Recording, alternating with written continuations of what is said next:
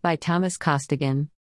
You might think there's a certain theme that runs through the world's most sustainable companies, that they're mostly technology companies or alternative energy companies or are headquartered in places that embrace environmental, social, and governance issues, a place such as San Francisco, for example.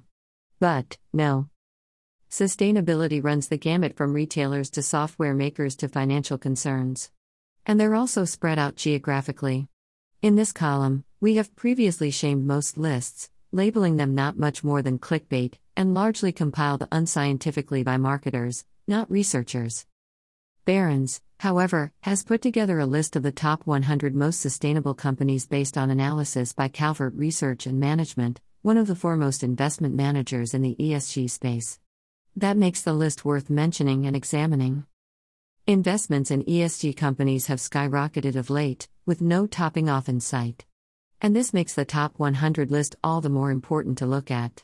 Barron's explains how they created their ranking. Calvert started with the 1,000 largest publicly traded companies by market value, then ranked each by how they performed for five key constituencies shareholders, employees, customers, community, and the planet.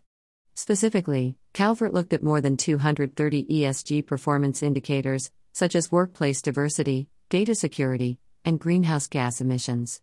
Based on the indicators, Calvert assigned a score of 0 to 100 in each stakeholder category. Then, it created a weighted average of the categories for each company, based on how financially material each category was for its industry peer group. If any company on the Barron's list performed poorly, it was disqualified which is all well and good, but investors are interested in returns, too. By that measure, sustainable companies outperformed the S&P 500 index last year, which was quite a remarkable feat given the strong market returns 2020 produced. Last year, the S&P 500 index brought in an 18.4% return for investors. Meanwhile, Barron's list of sustainable companies brought in a 21.9% return for investors. A 3.5% difference in return is and should be compelling. Going forward, the sustainable list has predictive value, too. It shows that weighted by market capitalization the Barron's list outperforms the S&P 500 benchmark. The full list along with Barron's commentary and analysis can be found here. A good financial advisor might help you pick which companies could fit well within your portfolio. Or you could figure yourself whether any of the companies are attractive by one of the numerous ESG measures that Barron's lists. Overall, as Barron's notes, our leaders in sustainability continue to beat the market. There is room for improvement, of course.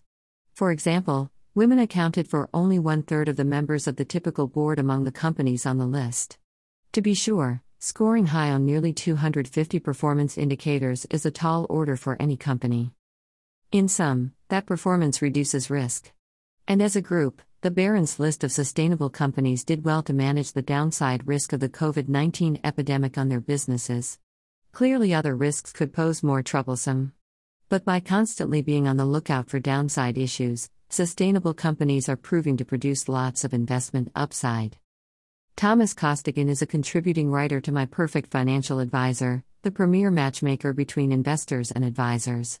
Thomas is a best selling author and longtime journalist who writes about environmental, social, and governance issues.